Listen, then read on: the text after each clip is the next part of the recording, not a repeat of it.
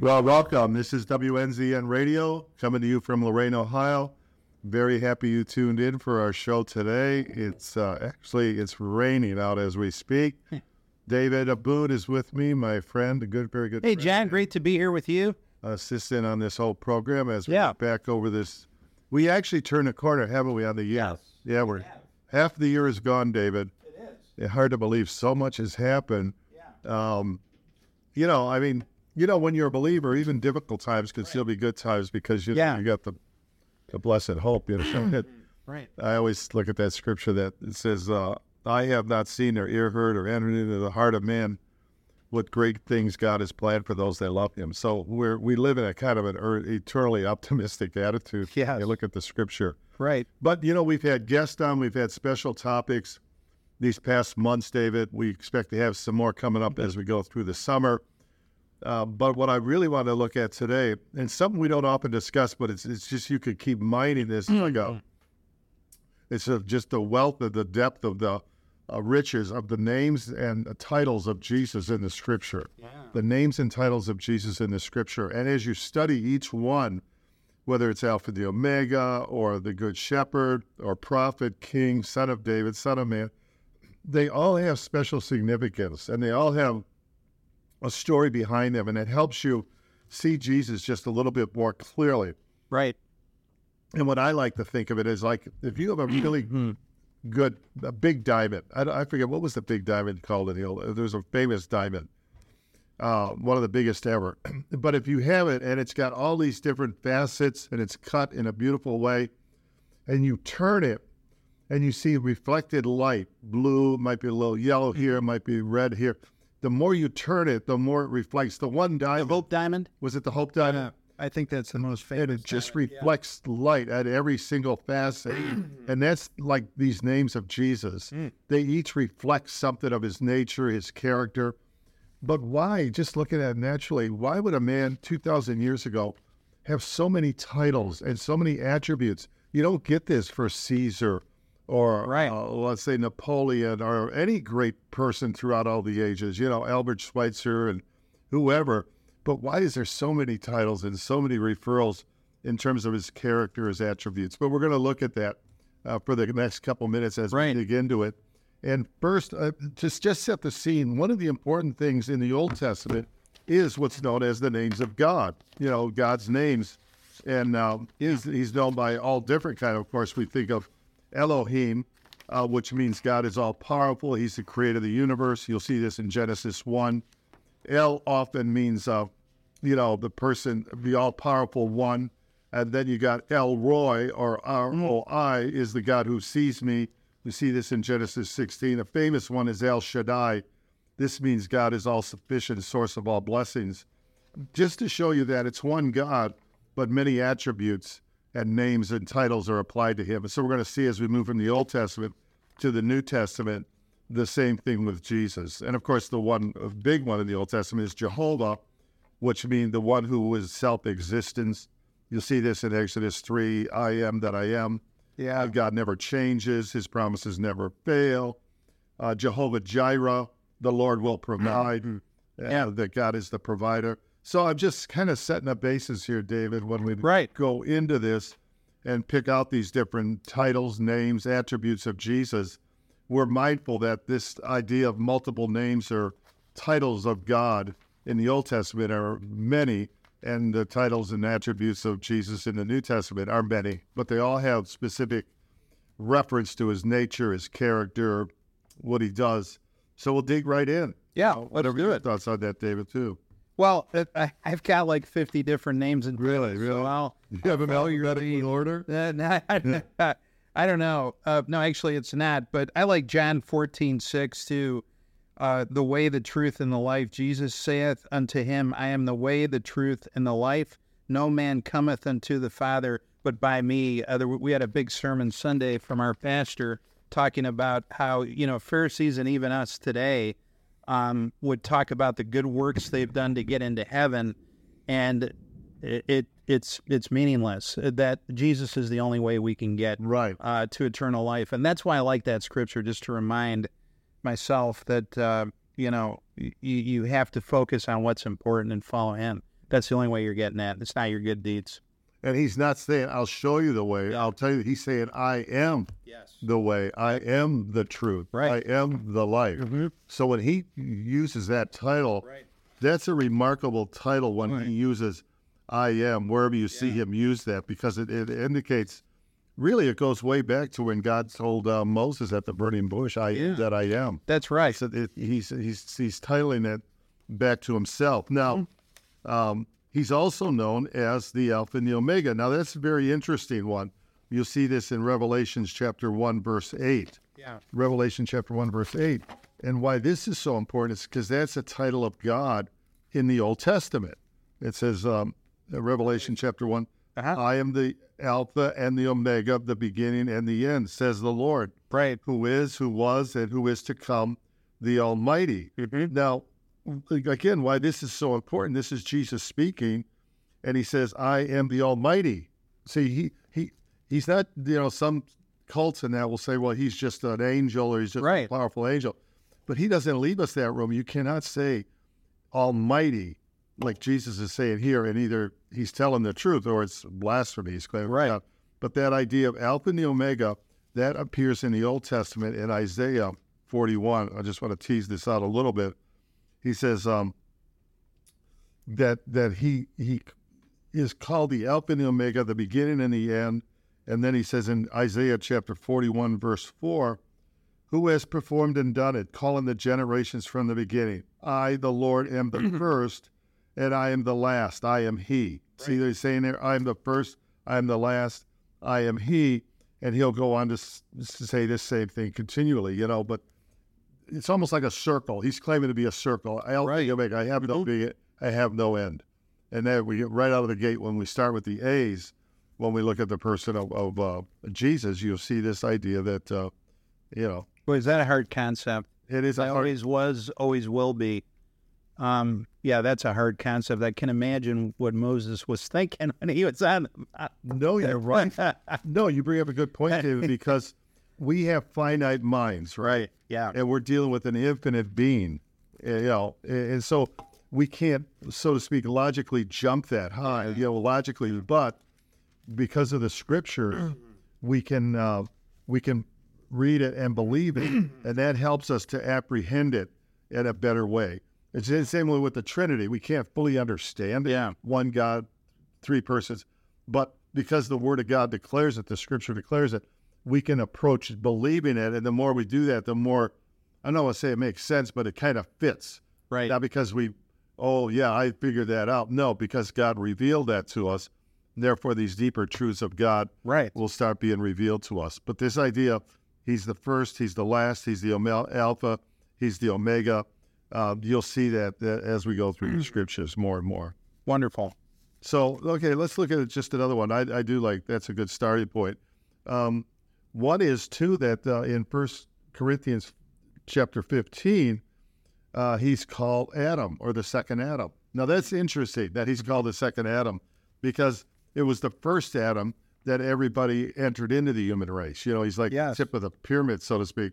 But he's the first domino, and of course he falls. And and well, the thing with Jesus is he doesn't fall, but so he has this title, the second Adam. Yeah, You and, and- and the uh, the amazing thing is Adam was also pure and free free from sin when he was when life was breathed into him by God. Yeah. So they had the same starting point.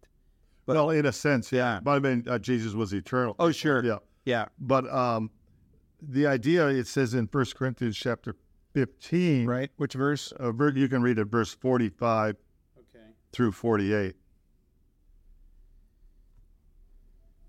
So it is written, the first man Adam became a living being, the last Adam a lit a life-giving spirit. the spiritual did not come first, but the natural, and after that the spiritual. The first man was of the dust of the earth, the second man is of heaven. As was the earthly man, so are those who are of the earth. And as is the heavenly man, so also are those who are of heaven. And just as we have been born in the image of the earthly man, so shall we bear the image of the heavenly man. Now look at that. See that? We all had inherited that fallen nature or sin nature Right. from our first father, Adam. But now when we come to Christ and we're born again, he's like the author of this new life. Right. So it's really interesting to use that first Adam, last Adam. And it's, it says that in even in Romans chapter 5, verse 14. It says, Nevertheless, death reigned or ruled Right. from Adam till Moses, even of those who had not sinned according to the likeness of the transgression of Adam, who is a type of him who was to come. Well, who's the one that's to come? The second Adam, which is Jesus Christ. Right. Uh, very, very uh, interesting um, when you see how the scriptures put these these two together like that. Yeah. Right? I mean, Well, John, uh, w- when we are born, uh, we have an eternal soul, right. right? So, um, it, th- does that tie into that last, um, I guess, visual there, um, where you know we have the human side and then we have the spiritual side with. Uh, th- is is that how that ties in? Well, yeah. I mean, everybody that's born into this world has a has a soul, and Right. the soul is eternal. It's going to last forever, somewhere in the presence of God or in the absence of God. But uh, the problem, of course, is we're dead in our trespasses and sins. Right. It says it Yeah. in chapter two, verse one. But if we receive the new birth, if we, as it says in Romans, John chapter one, to as many as received him, to them he gave the power Right. to become a child of God.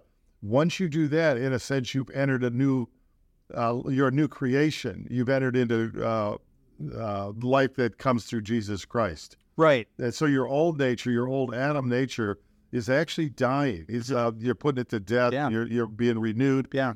And then, of course, you, you don't wait till you die to get eternal life. You No. have that life right now when you Yes. accept Christ. That's so important because a lot of people think when you die, it's over. I know you did a video, it's like turning off a TV. Yeah. That's not true. You still have an eternal soul that's bound for hell, Yeah. right? Isn't that correct? Yeah. So that's it. We don't have, we have a choice to make. So we have the soul. It's not just turning off the TV when you die. You have an eternal soul. Yeah. It's going to go somewhere, but Exactly. you have the choice of where it's going to go. Exactly right. We're responsible, you know, and that's why the good news of the gospel is is what is is God says in the Old Testament, "I set before you this day death and life. Choose life." He wants us. The two thieves on either side of Jesus. One mocked him and embarrassed and disparaged Jesus. Then the other said, "I'm a sinner. Lord, remember me when you come Yeah. into your kingdom." And Jesus says, "Truly, I say to you, this day Yeah. you will be with me in paradise." Now that's a profound statement. Yeah. Yeah, but that's. It, it, it- I'm not saying it's simple, but it is kind of simple. You know, I mean, which prophet would have been able to say that, right? Yeah. The, no one. yeah, You know, that, and and that's really where it comes down to the fact that he truly was the Son of God. It's amazing to me to think that that criminal, all the pain and everything he went through, even though he was seeing Jesus about to die, mm-hmm. he also saw the true Christ, yeah, that he was the Son of God. That that's amazing. yeah. Just to think that over. Uh, now, put he yourself probably heard. He, first of all, he probably heard about Jesus because Yeah. he was Well- his his celebrity at that time was big. He had come in on Palm Uh, Sunday, yeah, so people had heard about his miracles. One of his last miracles, of course, was raising Lazarus from the dead. So there's probably a rumors or. Yeah. But then when he saw him next to him on the cross, and the first thing Jesus says is, "Father, forgive them, for they don't know what they're doing." That's pretty powerful. Or then he entrusts Mary to his beloved Right. disciple John. So he's seeing this, and he's and he's you know being convicted by the Holy Spirit. But then he gets into heaven. yeah. You know, Isn't that, and that is something else. that's and, and so it ties in, you know, uh, to what to what we just read there about I am the way, the truth, and the life. uh huh. He who cometh to me, um, uh, cometh unto the Father only by me. But that's how we have eternal life. You know, sometimes that visual angers a lot of people Yeah, right. to think that that thief could have lived the life he did, and in the closing minutes of his natural human life, uh, he was received by Jesus and now is going to have eternal life. Yeah, right. People are like, but see, that's why forget about all your good deeds. what you know, and you're keeping score for how much money you give here, your you know your time, treasure, your physical time and treasure. Um, it's that's not the ticket. No, that that You need to do that stuff. yeah, afterwards. Well, that- right. That's So- why really once you understand what Jesus has done as he's walked us through, well, we can look at Yeah, let's do like look at Ephesians chapter two. This is a very powerful um, little ten verses, but lays out so much that we didn't really understand growing up, David. I'm serious because we just Yeah. But if you notice, the first one, verse one through three, tells us who we are before Christ, before we become a believer. Sure. Uh, as for you, you were dead in your transgressions and sins in which you used to live when you followed the ways of this world and of the ruler of the kingdom of the air, the Spirit who is now at work in those who are disobedient. All of us also lived among them at one time, gratifying the cravings of our flesh and following its desires and thoughts. Like the rest, we were by nature deserving of wrath. So look at this. Number one, we're dead. That means spiritually dead, right? We looked at that. Through Adam, we all die. Number two, we walked according to the course of this world. In other words, the world is very attractive. You know, the bright city lights and all this other stuff. It just attracts and distracts people from coming to Christ. According to the prince and power of the air. Who's that? The spirit who now works. Yeah, Satan, Satan. enemy. So here's the enemy the flesh, Mm-hmm. the world, the devil. Yeah. And then, and he says, all of we were there one time, right? And we were all appointed for wrath. In other words, we got to pay for these sins. The critical issue is verse 4 and 5. But because of this great love for us, God, who is rich in mercy, made us alive with Christ even when we were dead in our transgressions. It is by grace you have been saved. And God raised us up with Christ and seated us with him in the heavenly realms in Christ Jesus. Look at that. See how it pivots uh, like on a hinge? It, but God doesn't just say he has mercy, it says he's rich in mercy. Doesn't say he loves us, it says great is his love for us. Even when we were dead, we just saw that we were dead. Jesus made us alive. That's the key. The Christian life is not like I'm going to go do a lot of good deeds. I'm Yeah. um, we're going to do this and do that. Yeah, we should do good deeds. We're going to see that in a moment. But no, it's you got to go from dead to life Right. not do more of this and do more of that. You know, New Year's resolution, turn over a new leaf. That don't make it. Then he says, so there's our past. Okay, we're st- one through three. Now these three verses tell about our present position in Christ, alive with Him, right? Yeah. But here's the future. Look at verse seven. in order that in the coming ages he might show the in, the incomparable riches of his grace expressed in his kindness to us in Christ. Notice that the ages plural to come. That's the future. Do you understand? See how the past, Mm-hmm. present, future. It's perfect. Yeah, right in what was it? Seven verses. There you have the whole. And how many people don't know that? That's just a little outline of life, life's problems uh, to an individual person who's trying to figure out what am I doing here? How should I operate? But if you come to the point, you go, you know what? I'm lost. I'm dead in my trespasses and sins. I've, I've been out in the world. I'm going to come and, and consider Jesus Christ. That's what it says. But for God so loved the world, he gave his only begotten, that whoever believeth in him. That's why it says we're saved by faith, right? Yeah. And but notice that that in the ages to come, look how good God has been to us now in this lifetime, in this fallen world. But what's he going to show us in the ages to come? Oh, That's eternity. Yeah. See, so we're like in kindergarten here on this earth, maybe first grade. And I like the fact we're going to be learning so much when we get to heaven. It's even uh, suggested in the in the word that uh, we're going to be learning and growing, even though we're not going to be old. Yeah, right, right. So it's counterintuitive to be, you know, be, to just be thinking no illness, no pain, no sadness, no memory of the past, Right. which And a keeps so many, body. yeah, which keeps so many of us down. Right, the past, Yeah. memories of the past. So that that is so freeing to think that way. Looking backwards often causes depression. Looking Oh, yeah. forward often causes anxiety. Mm-hmm. These are two of the biggest problems in the world today. Right. Depression Yeah. and anxiety. Mhm. And really, I don't want to be simplistic, but in Christ, there's a lot of the remedy. We're going to be focused on the present.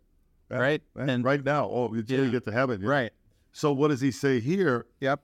You go on from there in the next three verses, eight through ten, tells us what we should do in the meanwhile. For it is by grace you have been saved through faith, and this is not from yourselves, it is a gift of God, not by works, so that no one can boast.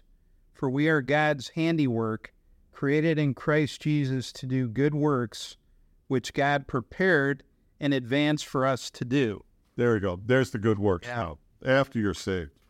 So we're not saved by good works, but we are saved for good works. That's a very important thing. A lot of people think, well, I'm just going to try to be a really good guy. Yeah. I'm going to try to do this, but they've never really been born again. No, They never came to Christ. They never received new life in Christ. It is so much easier big, to follow the path that God has given us than to try and do this on your own. yeah, It is so much easier. Life is so much easier. Your your your family is easier to manage. Your business is easier to manage. Uh, your your lifestyle, everything is so much easier. yeah. Otherwise, I mean, you know, and that that's the challenge. So it's kind of like John. Uh, for me too, um, I needed a, a big event yeah, to get out of my trance about being focused on the earthly. mm-hmm. Um, and so, you know, God woke me up and came for me, which was the best gift ever. right. But how do we get people out of the trance with their with their technology, with their workload, with their family? You know, they're tired at the end of the day. Yeah, You know, to study the Bible. You know, how do we? And that's where the enemy comes in and attacks because he knows he knows that he can keep people in this trance until it's too late. Uh, Well, yeah. Again, Uh, how do we get people out of the trance? What would you suggest? several things. Yeah. Number one, if they're not a Christian, if they Yeah. don't have the Holy Spirit, Yeah. the Bible says in Corinthians 2, Mhm. The natural man does not receive the things of the Spirit. So before I became a Christian at age 27, there, Yeah. I didn't really have an interest in the Bible. I mean, I, I knew a little about it and this and that, Yeah. but I didn't. But after I became a believer, it says in 1 Peter 1, as Yeah. a newborn baby, desire mm-hmm. the sincere milk of the word. Now you want it. You really see a benefit to this book. You know it's different than any other book. Yeah. So it's putting life in you. It says in Psalms, the entrance of the word gives light. So you're now you want it. It's I always say like this. When I was little, I I went to church because I had to go to church. But when I became a believer, I go to church because I want to go to church. See, uh, the same way with reading the Bible. If you had to do it at school or church when you were younger, mm-hmm. before you were a mm-hmm. Christian, you think, ah, it's kind of boring, Yeah. tedious. But now that you're a Christian, you're looking and say, oh, that's that prophecy is fulfilled and that applies to me. And this, so all of a sudden, it's, Yeah. it comes alive to you. You know, um, I was thinking about uh, the movie, we, the movie we went to together, uh, Jesus. Uh, what is it? The um, the Jesus Revolution, like, right? "Oh, And when you were looking at those hippies, you know, I remember the the pastor said, you know, they are searching for something. yeah, right. And that's why they were so receptive to receiving God. You know, when I think about your two missionary friends we've had on the radio, they said two key things to break them of their trance. If you exist, show me. Yeah, Raymond said that, and he had that vision of the Bible hanging in his room. Yeah. And Charlie said that, Yeah. and he looked down, and there was that keychain with a cross on it that was that got them out of the trance, and then they started getting in the Word. yeah. So maybe that's a way to do it is to pray that prayer. Well, all, everybody comes in different ways. Um, What do you think? Is that well, those guys were pretty far out. yeah? Well, yeah, You know, it's like Paul. He knocked him to the ground and they, you know, blinded him for Yeah. three days. Other people, Lydia and these other, they just came on a bright sunny day. They were at a prayer thing by the river yeah, in, you know, yeah, in uh, Philippi. So there's no one set way, Yeah. but you're right. The world has a hypnotic effect. Yes, It's it's uh, there's a spiritual gravity going on here because it's a fallen world. By nature, we're pulled downward, David. We're not pulled upward spiritually. Yeah. Now, once you become a believer, and you break these chains. Continual process, but all of a sudden you're rising now. You're you're. I, I want to hang out with godly people. I want to read the Word of God. I want to pray. I want to change my behaviors. You know, so then you're you're you're lifting yourself. You're you're you're becoming sanctified, Right. Which means it's a saint. So you're moving in that direction. You're thinking, you won't you won't even believe who you were when you look back on your life and you think, I did that. Yeah. I did that. You can't believe it. Yeah. Am I right? Oh yeah. But that's that's because we're dead to the old self. Right. Um, how do you break We're the new man. Yeah. Right. You know, we talked about this. It's like we are now in a new race. Oh, yeah. and and we've left our our other race on the other side of the fence. If you can think that way, and you've gotten me to think that way, along with the word, um, but I never looked at it that way. Just to say, I'm part of a new race, so I can shed my skin uh, from all my past. Right. Just move on. Exactly right. And you also said that, you know, I remember this too because I told my family this. You know, uh, quit looking in the rearview mirror. The front window of your car is much bigger, and it's there's a much brighter future over there. So Not only that, you keep looking in the rear view mirror. You're gonna you're gonna get killed. yeah. no, the past is past. The. Apostle Paul says, "Forgetting those things that are past, I press forward to the high calling in Christ Jesus." The past is past. You can't change it, but you can change a present, which is going to affect your future. And when you look at one of, I think you and I both agree, he's one of our favorite disciples, right? Um, Paul. Yeah. Yeah. Um, he was a murderer of Christians. Yeah, even Moses, you look at that, um, one of the one of the greatest prophets too.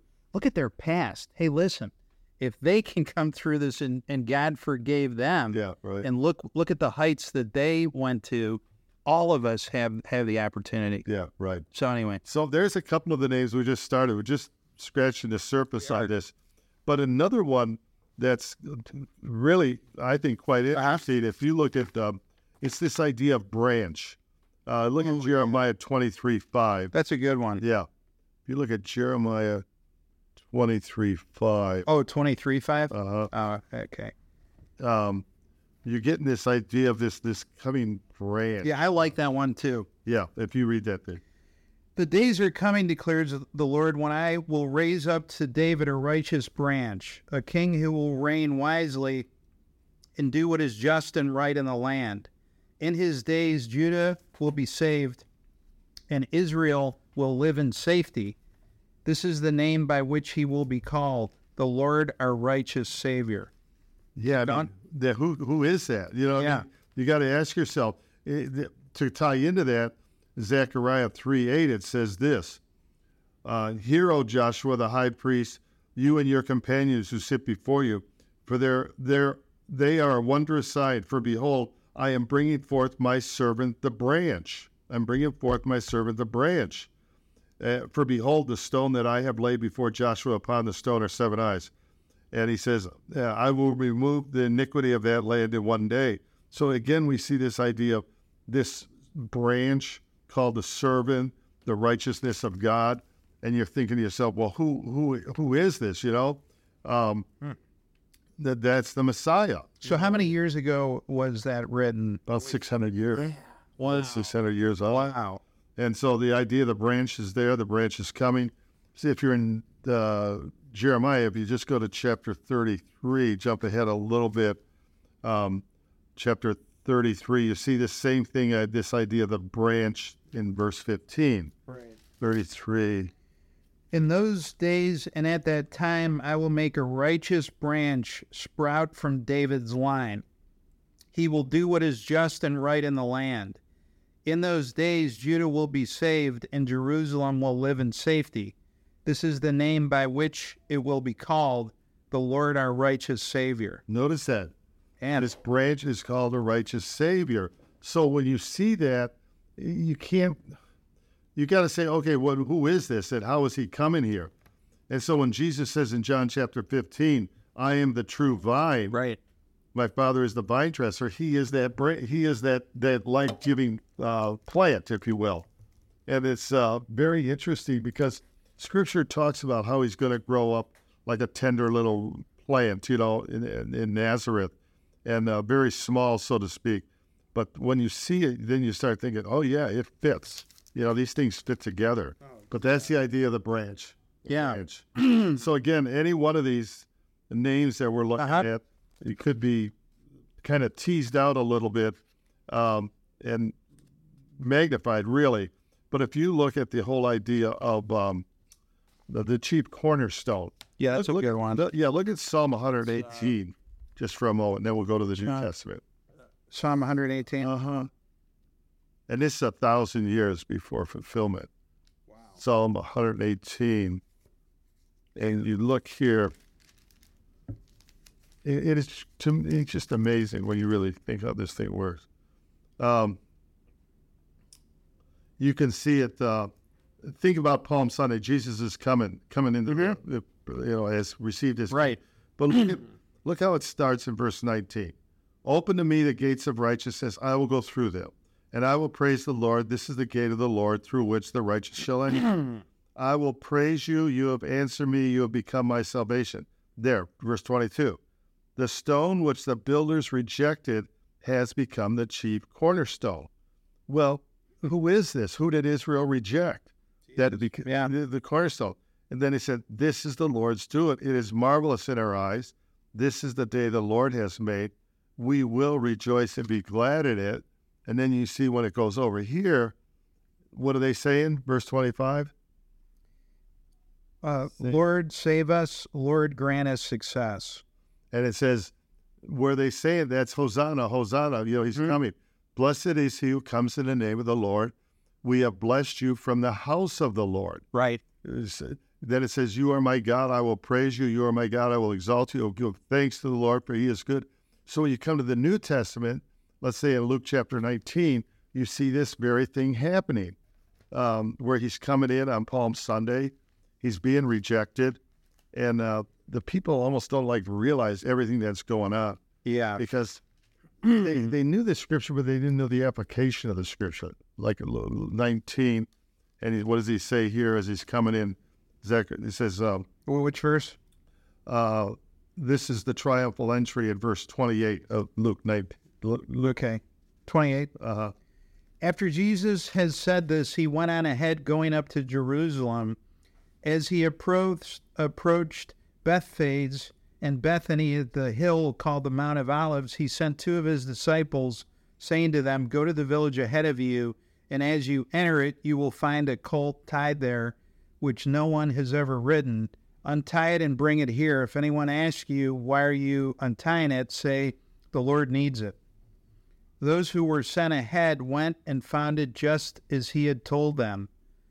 And they were untying the colt. Its owners asked them, Why are you untying the colt? They replied, The Lord needs it. Mm-hmm. Wow. And uh, They, all right, he's coming in now. Okay. they brought it to Jesus, threw their cloaks on the colt, and put Jesus on it. As he went along, people spread their cloaks on the road. When he came near the place where the road goes down the Mount of Olives, the whole crowd of disciples began joyfully to praise God in loud voices for the miracles they had seen. Blessed is the King who comes in the name of the Lord, peace in heaven and glory uh, in the highest. Look at that. There you go. He's just from Well, look, look at him praising him, and you know, uh, and then look what happened a few days later. I know. You know, the crucifixion. Four days later. I mean, wow. That's the rejection phase. And he even says that's going to happen because when you look um, down, look at he's going to even describe it in verse 43 and 44. The days will come upon you when your enemies will build an embankment against you and encircle you and hem you in on every side. They will dash you to the ground, you and your children within your walls. They will not leave one stone on another because you did not recognize the time of God's coming to you. You see that? He's predicting 40 years from that, Yeah. when the Romans come in, it's scorched earth. He's predicting because they reject the cornerstone, they reject them, and now they're going to get crushed. How, man, it's just hard to comprehend in four days. And it's history. That kind of turn. Yeah. Even if people don't believe it, it's historical fact. In 70 AD, Rome went in there and just obliterated a place because for 2,000 years it wasn't a country. Jeez. So it's yeah, accurate. Yeah. Just accurate Yeah. after accurate. Yeah. So that is a very important uh, one. Uh, now, just the title of the Son, Yeah. you know, the Son or the Son of God. Like if you look at Psalm uh, 2, which is often cited in the New Testament as a fulfillment, but Psalm 2, it tells you uh, this Son of the God, Son of God, uh, this one that. Uh, is- Yeah, I, I got it. it, well, it begins with it's like where we're at in the world today with all this moral law breaking and all these people going their own way. But look at the condition of man. Look at verse one through three. Why do the nations conspire and the peoples plot in vain? The kings of the earth rise up, and the rulers band together against the Lord and against his anointed, saying, Let us break their chains and throw off their shackles. Notice that they don't want any control of God in their life. Right. And it goes all the way up to the high kings, rulers, supreme courts, whatever. They're saying we don't want any restrictions on our behavior. We'll define sexuality. We'll we'll define marriage. We'll see what we can do. Pass laws to kill little children. On and on and on and on, because they don't. We don't want God's authority. But it's Sounds in like government. me, doesn't it? Yeah, exactly. But look at God. Look what God says in Yeah. verse four through six. The one enthroned in heaven laughs. The Lord scoffs at them. He rebukes them in his anger and terrifies them in his wrath, saying, I have installed my king on Zion, my holy mountain. There you go. God is just sees this happening. He sees it, and He's going to cause derision or confusion among them. Now He declares this idea of a king. He's got His own king. But who is this? Now, this voice speaking here seems to be Jesus when you look up in verse 7 through 8. I will proclaim the Lord's decree. He said to me, You are my son. Today I have become your father. Ask me, and I will make the nations your inheritance, the ends of the earth your possession. Look at that. Yeah, you will See that? break them with a rod of iron. You will dash them to pieces like pottery. There you go. He inherits all the nations. Remember, Satan tried to tempt our Lord in the wilderness? Right. Bow down before me, I give you all. He will, That was one of the he will he will be King of Kings and Lord of Lords in this coming day. But when he comes, he's that that's judgment. When he says, "I'll break them with the rod of iron, I shall dash them in pieces like butter." But it seems like the Holy Spirit is speaking now in verse ten and eleven and twelve. Therefore, you kings, be wise. Be warned, you rulers of the earth. Serve the Lord with fear and celebrate his rule with trembling. Kiss his son, or he will be angry, and your way will lead to your destruction, for his wrath can flare up in a moment. Blessed are all who take refuge in him. I, think that's so important because when I was a kid, even though I didn't read the Bible, I didn't think I had the authority to understand the Bible, Right. that I had to go through a priest, I always feared God. And when we see the explosion in Africa and even China and some of these other places, when you interview them, and we had some missionaries from Africa tell us the big thing for the transformation is they have a fear of God. Yeah, right. Where in the U.S., with all this tech and stuff, we're sending people to the moon now, Mars. We we think, what do we need God for? Yeah, right. We're on top of our game, and Exactly. we can do whatever we need to do to survive. That's right. The Bible Yeah, says so it's sad. the fear of God is the beginning of wisdom. Right. So what we're getting now, Dave, with Yeah. with, with information sharing and AI and everything, the curve on information and knowledge is going off the charts. It's just zooming like a rocket ship. If you had a flow chart Right. here, here, right? Just zoom going up. But wisdom is flatline. Mm-hmm. Maybe even wisdom is the right understanding of how to use knowledge. Right. We so we're just becoming very, very sophisticated sinners. We're becoming high tech sinners.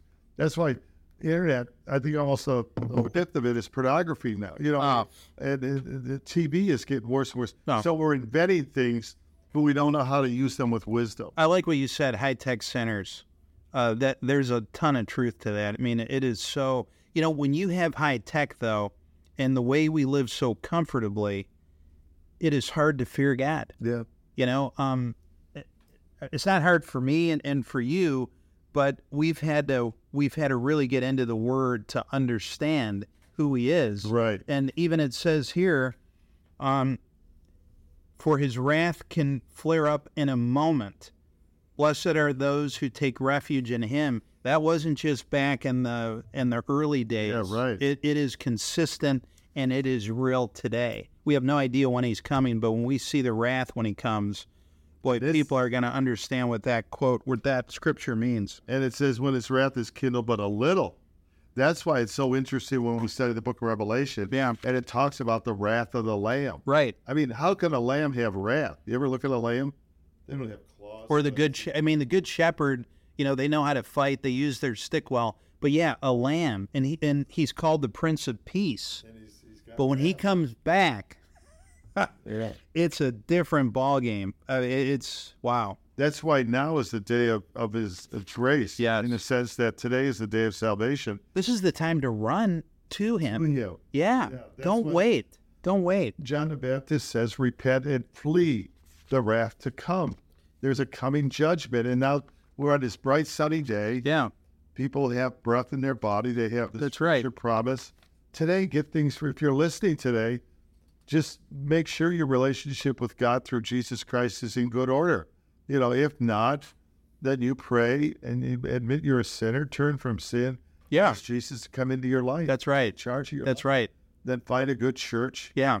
be under the word of God, be with fellowship with brothers and sisters in Christ. You'll grow, but flee the wrath to come. It is coming. There's a judgment coming. You know, initially, again, and, and I say this out of out of love and respect, but when I first started meeting you, I thought, you know, wow, um, th- this is. I don't think I can really get into this too much Uh-huh. with you because it, it seemed really in left field for me to be this deep um, and to be focused on this every day and be centered on Christ. I, I never understood what that meant, but you know. w- w- The the scripture I like Jeremiah seventeen thirteen says the fountain of living water O Lord, the hope of Israel, all that forsake thee shall be ashamed, and they that depart from me shall be written in the earth, because they have forsaken the Lord, the fountain of living waters.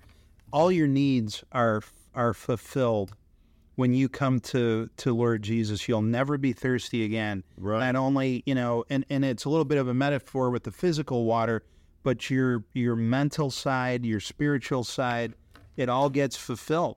Yeah, very good what you brought up. Yeah. That's Jeremiah 17. Yeah, thirteen. uh, yep. I want to just show you how I'm really about connecting the Old and the New Testament. Yeah, sure. You I know I you'd wanna like just show to. you something.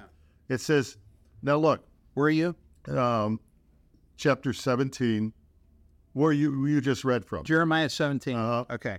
Okay, now look, it says, um, verse 13, O Lord, the hope of Israel, all who forsake you shall be ashamed. Those who depart from me shall be written on the earth because they have forsaken the Lord, the fountain of living water. Next verse, heal me, O Lord, I shall be healed. Save me, and I will be saved, for you are my praise. Indeed, uh, indeed, they say to me, Where is the word of the Lord? Let it come now. Now, remember that. uh, We, we just read. Now, turn to John chapter 8. I'm going to show you something here. Just remember a couple of those elements we just wrote. Okay, now this is the famous one where the woman's caught in adultery, right? Yeah. Now, to set the scene here, it's in the temple, and the previous, Jesus had just said what in verse chapter 7 of John, verse 37? On the last day, the great day of the feast, Jesus stood and cried out, saying, If anyone thirsts, let him come to me and drink. He who believes in me, as the scripture says, out of his heart will flow waters of rivers of living water. So he's, he's, promising this mm-hmm. living water. Okay, a couple verses later, we're in chapter 8. Woman's caught in adultery. In the temple region, they bring her, Right. throw her down in front of Jesus. They say, We caught her in adultery. Yeah. What do you say? The Bible says, or the Old Testament says, she must be stoned. Okay? Moses' law command that. It's in, it's in uh, Leviticus. And they, um, they're testing him here. Jesus stoops down, and what does he do? He writes in the ground as though they did not hear, as he did not, like he didn't hear them. They continued asking him. And again, he stooped down and wrote again. Those who were convicted in their conscience, they went out, beginning with the older, even to the last. What did we say in chapter 17? O Lord, uh, verse 13, O Lord, the hope of Israel, that's Jesus. All who forsake you shall be ashamed. These men were put to shame that day because they dropped their rocks. So those who depart from me will what? Shall be written where? So you're in 14? Uh, verse verse 13. Yeah, I am coming to you now, but I say these things while I'm still in the world, so they may have. No, a- verse 13 uh, uh, Jeremiah. oh, says- Jeremiah. I'm showing you got the wrong one. Okay. I'm just showing you. It says, O Lord, the hope of Israel. That's Right. Jesus. All who forsake you shall be ashamed. That's the ones that brought this woman. Okay. Those who depart from me, from Yep. the Lord, shall be written where? In the earth. What did Jesus just do? He wrote in the earth. Okay. Because they have forsaken who? The Lord who is what? the fountain of living water. What did he just promise in John? Yeah. They departed. You see these, Yeah. these elements get together? They They were together. ashamed. Their names were written in the earth and the du- I don't know what he wrote, but it would go the but the, but the key here is they forsake living waters. Yeah, you know, all the prophecies in the Old Testament and then the New Testament is just like um, it, it's just like a continuation and a proof uh, system for the fact that he is the Son of God. Yeah. I, I like that visual. You know, you gave me when I first got into this. You said the Old Testament. It's it's like drawing a sword. You know, the one side is the Old Testament, the other side is the New Testament, and the point is Christ who who who unifies them. Right. Um, and, and that's really where the word is our sword. Yeah, right. no, right. You know, with our armor. Yep. Sure. So, So if somebody Yeah. came to your door, a Jehovah Witness, a Mormon, whoever, right. you can use the word of God in a nice way. I mean, I mean, you know, like criticize the people, but you push the point in, Right. and I'll talk about the deity of Jesus. They they fall short, Exactly. and you can prove his deity from the Old Testament or from the New Testament. Amen. And when you re- reuse both sides, well, then you're really, it, it really, you're very effectual in terms of uh, who he is. Now, the other one, of course, is this idea of shepherd.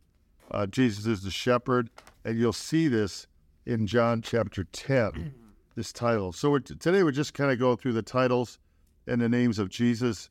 And um, here he says, um, he actually gives parables and talks about this idea of the good shepherd who leads Yeah. The the 99 it goes after the one lost one. But he, here he says in John chapter 10, Truly I say to you, he who does not enter the sheepfold by the door, but climbs some other way, is the same as a thief. And then he makes this statement when he says, I, I am uh, the good shepherd. You see, he says that in verse 14, I am the good shepherd. And the, and the sh- good shepherd gives his life for his sheep. Right. Well, he's saying a lot there. Number one, Yeah. he's saying he's using that I am word. This is one of his seven I am statements in the Gospel of John. But he doesn't say I'm the shepherd. He says I'm the good shepherd. Who's good? No one's good but God. That's what he told the rich young ruler, right? Right. I am the good shepherd, but this shepherd is just a good shepherd that leads and feeds and protects the sheep. He gives his life for the sheep. Yeah. He seeks out the sheep. Uh, this uh, why this is so important. It comes on the heels of where this poor, poor blind man was cast out.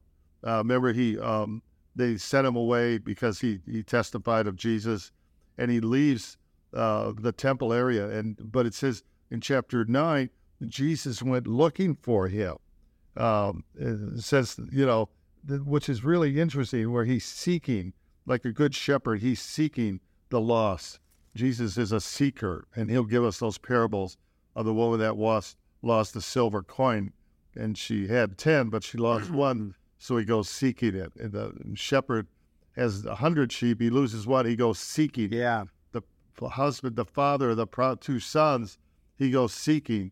He's looking out, let's put it that way, for the prodigal son. So we see this idea of Jesus as shepherd. Right. Uh, Well, I, I like that because he says in, in verse 13, the man runs away because he is a hired hand when the wolves come to attack yes. And cares nothing for the sheep. But, you know, Jesus did not do that. Obviously, he died on the cross for us. Um, but uh, that's in John 10. So, um, you know, and and I think um, when Jesus told us, you know, our job here is to, you know, create disciples and um, and tell the world of Him. That's where do we actually move into the the shepherd role because we have to care about people we never cared about No, before, Right. uh, versus being a hired hand saying, "Oh yeah, they fell down," or "Yeah, they're living in sin," or whatever. I'm just going to walk by them. No, you're Well, you know, I mean, so we have to assume a little bit of his nature and character yeah. if we're actually going to perform the ways he needs us to perform or he asked us to perform. Um, Yeah, well, shepherd, of course, that's where we get the term for a past, right, pastoral, you know, right, uh, a pastor will lead, feed, and protect the sheep. That's at a basic level, right? That's a pastor. But in a sense, we also are given responsibility yeah, to seek out, you know, the people God puts in our own path right, and, and to try to reconcile them to God. It's to, we're told that we have the ministry of reconciliation. But when you consider this idea of shepherd, I just want to read for a moment Psalm, the famous Psalm 23, and how this applies to Jesus. Psalm 23, uh, where it says, The Lord is my shepherd, I shall not want. he makes me lie down in green pastures. Right. So he restores my soul. He leads me in paths of righteousness. Well, if you consider in uh, the Gospel of John, chapter 5, it talks about the feeding of 5,000. Well, a couple of things are going there. Before Jesus fed them, he taught them, he healed them. It says that because it's in all four Gospels. Yeah. And then they're hungry, right? But he says, Look, don't send them home. What do we got? And, and uh, Andrew says, We got two fish and we got these loaves of bread, these little pieces of bread the little boy has. Okay, Jesus says, Make them, he says, make them sit down in groups of 50 or 100 and it's uh, the gospel says it's much green grass. They're probably on a sloping hill because Right. five thousand people. But before he feeds them, it says he leads them in paths of righteousness. He was teaching them how to live a righteous life, right? Right. But then he says he makes them to lie down. He's making them sit down in orderly groups. And then he stands up and he blesses the food. He gives thanks. But you see, if they're all in clumps of 50 and 100, like the gospel says, they're all down. He's standing up. What does he look like? What do these clumps look like on this green pasture? Sheep. Yeah. He's just feeding Yeah, they're resting. sheep. Yeah, they're He's feeding his sheep. Yeah. You see Mhm. this, David? Yeah. And then right after that in John chapter, it's later in that same chapter, he stills the storm for the apostles. They were gone to Lake Galilee. What's the next thing it says here? He says, He leads me beside the still waters. And where does he do this? Yea, though I walk through the valley of shadow, I will fear no evil. You prepare a table before me in the presence of my enemies. Well, who was the enemies at that time? It was the Romans. Yep. But he's doing this with a huge crowd of people, probably about the number you would get in Lakewood Stadium on a high school football night. That kind of numbers. Yeah. But he's doing that right in the presence of his enemies. You see all these elements coming through Oh yeah. with the Good Shepherd. And uh, it's remarkable, David. Really, when you start getting into this book, um, you just, it's like, it's like a gold mine or something. You just keep digging and digging and digging, and you see all these He answers. has all the answers for life and the afterlife. Well, as many as he's revealed to us Yeah. in the afterlife. But it's uh yeah, that's the difference, you know. Um I'm sitting here thinking about the fact that I'm going to go see the last Indiana Jones movie, right? Oh, is that right? Uh, well, you know, it's um, it's just I when I was a kid, I used What's to watch those movie. Yeah. Yeah, th- they're uh, it's they're looking for um, this dial that I don't know what it's going to do. I actually, um, it, I don't know what they're gonna what they're gonna take it from from the previous movies. But the reason I brought that up is they were looking for the Holy Grail, Oh, okay. right? And one of the Indiana Jones, and really to me, it's the Bible. It- it's the Word of God Sure. and you know um, we can search for so many things in life uh, you know being in the best physical shape we can be in so looking good wealth uh, prestige and none of it matters because it could be lost in a moment's notice Th- this is the most valuable um, asset we have that we were given by god is the, is the word Yeah, better than silver and gold. It says, Right. well, one thing, it not only transforms us, but then we have legacy where we can influence people. yeah You know, not that we're any great shakes, but God can Right. use us to share the word with other people to Uh-huh. see their lives change.